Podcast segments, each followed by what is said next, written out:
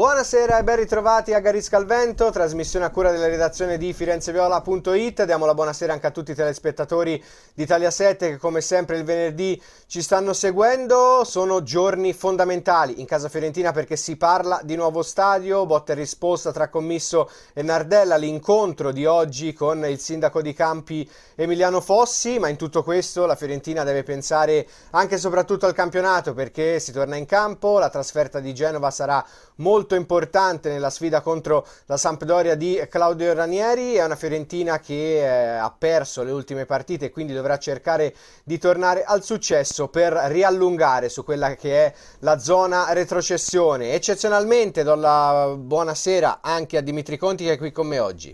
Buonasera Lorenzo, un caro saluto a te e a tutti i telespettatori che ci seguono su Italia 7. Hai detto bene, è stata e saranno probabilmente anche i prossimi giorni intensi, è stata una settimana intensa, si è parlato di numerose cose in casa fiorentina, hai sottolineato giustamente anche e soprattutto, mi verrebbe da dire, al di là del campo.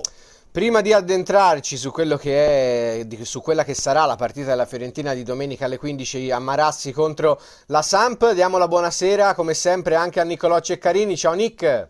Buonasera a voi, buonasera a tutti. Ciao ragazzi. Nick, prima di tutto voglio farti una domanda sulle tante voci che si rincorrono sullo stadio. Impossibile avere un, un'idea chiara su quello che sta succedendo, però qual è l'idea di Niccolò Ceccarini? Si farà questo stadio sì o no e dove? Allora, che si farà è, una domanda da un milione di dollari alla quale non so certo rispondere, però mi sembra che Commisso ce la stia mettendo tutta, ecco, tutti questi incontri, tutti questi discorsi aperti, eh, questa volontà di incontrare anche i sindaci eh, dell'area metropolitana, in questo caso il sindaco di Campi, c'è la volontà da parte eh, del proprietario della Fiorentina di farlo questo stadio. Eh, è chiaro che lui eh, non eh, riesce a fare le cose come vorrebbe lui, cioè con la massima velocità, però il fatto stesso che tutte le volte che torna qua dalle sue trasferte americane, o meglio, lui vive in America e quindi per lui insomma è venire in trasferta a Firenze, però, ma questa è la Fiorentina e quindi lo fa eh, ovviamente molto volentieri, però impiega tantissima parte del suo tempo per questi incontri. Quindi concludendo e rispondendoti in maniera molto sintetica, lui ha una voglia matta di farlo. Non so se ci riuscirà, però eh, mi sembra però che sia estremamente determinato. Cioè, finché c'è eh, un, un, un, lume di speranza, state tranquilli che eh, Rocco Commisso lo terrà acceso per poter fare lo stadio a Firenze. Ecco Nick, rimanendo sempre sul tema stadio, è rimasta in molti, probabilmente anche noi, la sensazione che eh, l'idea Mercafir sia da considerare decisamente meno prioritaria rispetto agli scorsi giorni e questo poi l'ha evidenziato anche lo stesso commisso, soprattutto con queste condizioni del bando.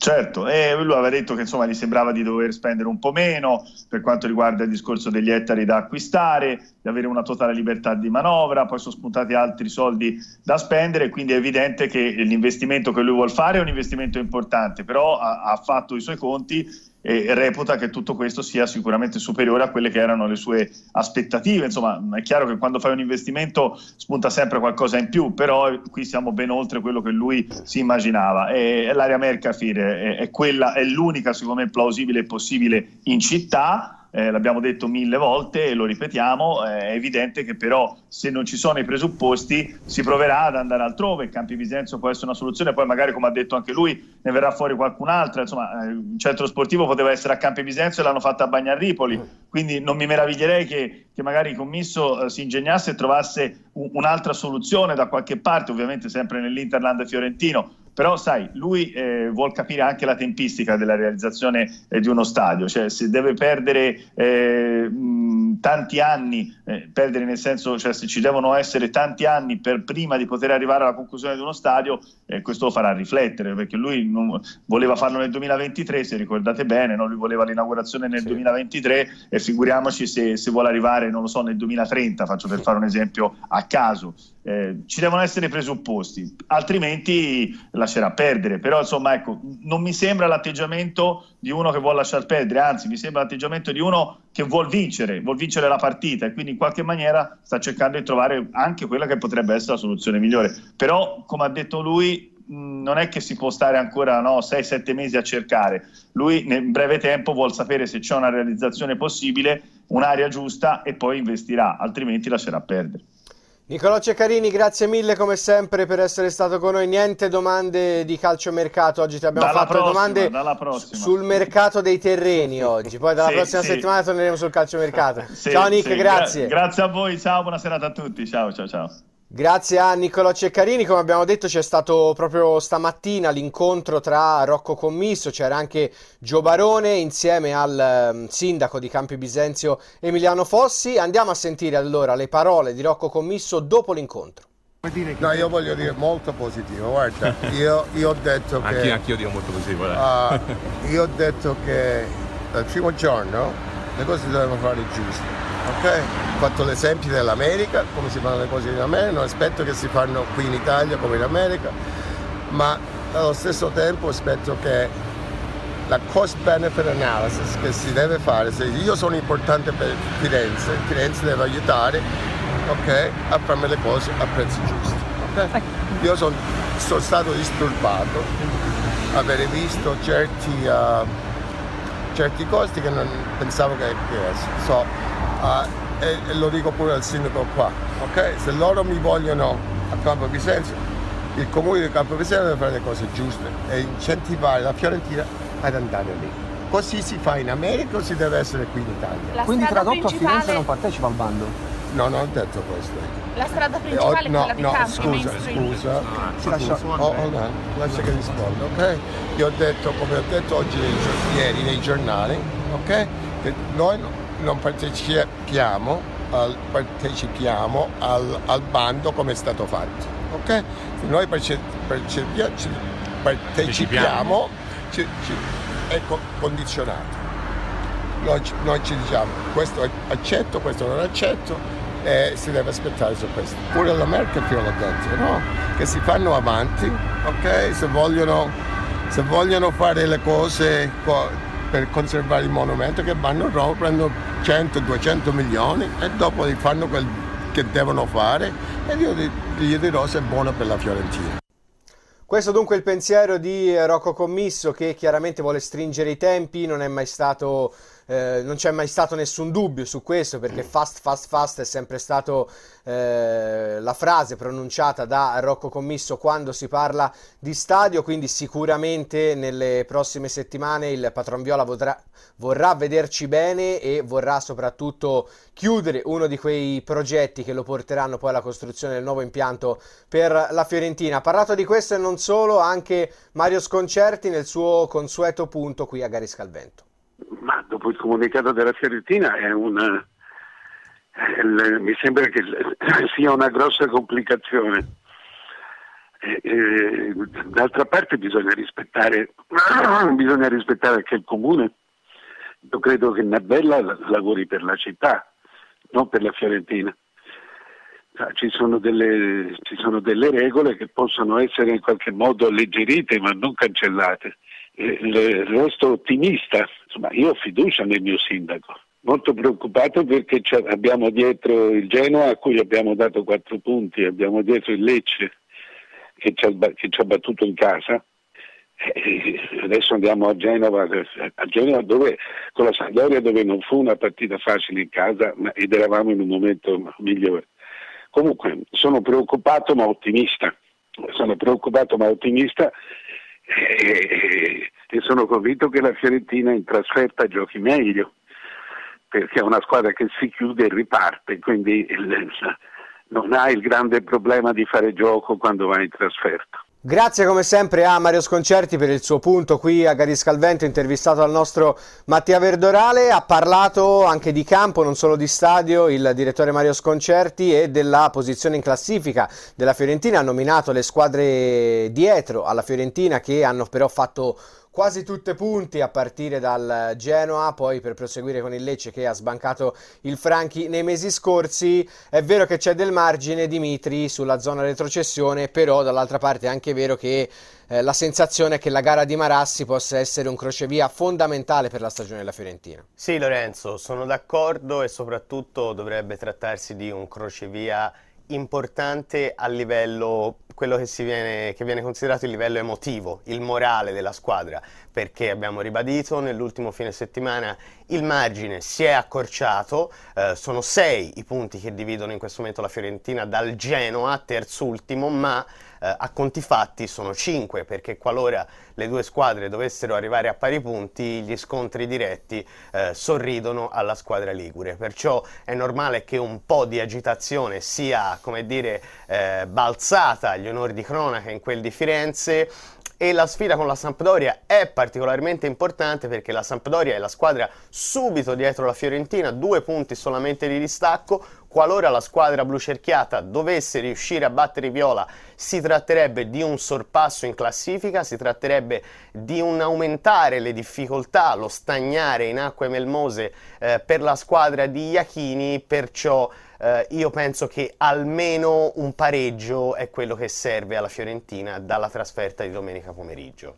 Hai parlato del Genoa e degli scontri diretti che sorridono al Genoa e gli scontri diretti sorridono al Genoa perché Quame segnò con la maglia del Genoa contro la Fiorentina nella gara di andata regalando di fatto il successo per 2-1 um, al Grifone. Ha parlato Quame questa volta da giocatore della Fiorentina dopo l'acquisto del club Viola a gennaio in conferenza stampa durante la sua presentazione. Andiamolo a sentire. Io ho il sogno di arrivare il più in alto possibile poi ringrazio sempre il Signore perché in meno di 5 anni mi ha fatto, fatto, arrivare, cioè, eh, grazie alle mie preghiere che mi ha ascoltato e al mio lavoro mi ha fatto arrivare in Serie A in 5 anni. Il mio obiettivo è arrivare a giocare un giorno la Champions League, a giocare la Coppa del Mondo con il mio paese e vincere più trofei possibili sia con il club che la nazionale.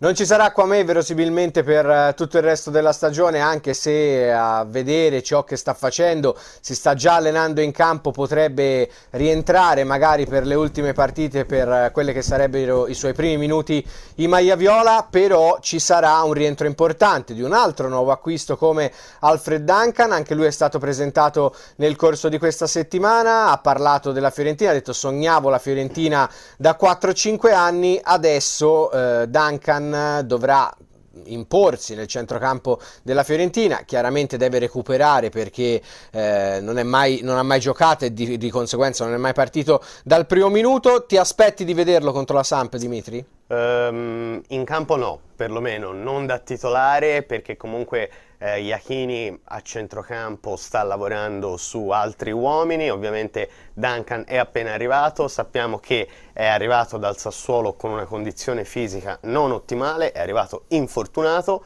sarà però eh, convocato a meno di clamorosi eh, colpi di scena, rientrerà nella lista eh, per la trasferta di Genova, la lista di Iachini chissà, qualche minuto magari nel finale lo potremmo vedere all'opera, sulla lunga distanza io credo più ad un ballottaggio continuo ogni fine settimana tra lui e Benassi, due giocatori eh, non similissimi ma che hanno dei punti di forza in comune, per cui una certa potenza, una certa gamba e anche eh, la capacità di inserirsi e di trovare il gol, anche se con soluzioni eh, differenti tra loro, perché Benassi è più un uomo di inserimento, mentre Duncan è un giocatore che ci prova anche spesso da fuori area. Senz'altro l'innesto del centrocampista regala a Iachini delle soluzioni differenti per un centrocampo che, detto mh, fra noi, ma non solo fra noi, è un po' il ruolo in cui mancano le certezze, perché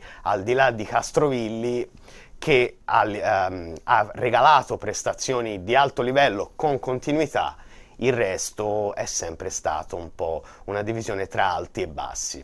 E la Fiorentina infatti si è mossa per rinforzare il centrocampo, Duncan da ora, Amrabat eh, da e quindi è una Fiorentina che come ribadito ancora una volta in conferenza stampa da Daniele Pradè pensa anche al futuro, però la Fiorentina deve pensare al presente, il presente si chiama Sampdoria e sarà una gara molto speciale per uh, un doppio ex come Francesco Fra- Flachi che è stato intervistato da Lorenzo Marucci, andiamo a sentirlo. La Fiorentina nelle ultime tre partite ha giocato con l'Inter in Coppa Italia, ha tenuto testa, con la Juve uguale, se non c'era quel rigore il risultato forse non sarebbe così, eh, però quelle sono le partite che non deve vincere, cioè sono quelle le partite che non deve vincere, deve vincere per gli altri. Secondo me bisogna avere un atteggiamento un pochino un po' più diverso in casa, perché in casa forse si fa più fatica perché le squadre si chiudono di più e quindi bisogna cercare o con il gioco o con l'individualità eh, di bucare le difese avversarie. Eh, fuori casa la Fiorentina secondo me gioca, gioca un po' meglio rispetto a più, è più aperta, più spazi e vengono le, le qualità di fuori di qualche giocatore però poi dopo alla fine devono essere anche i giocatori che devono cercare di fare qualche cosa in più perché anche l'Atalanta ha fatto una buona gara nel primo tempo, li ha contenuti, però poi dopo non lo so cosa subentra a questa squadra qui, la paura, eh, si inditreggia troppo e secondo me lì manca eh, le qualità di qualche giocatore offensivo che riesca a tenere un po' più sulla squadra. Da Cutrone ti aspettavi un po' di più?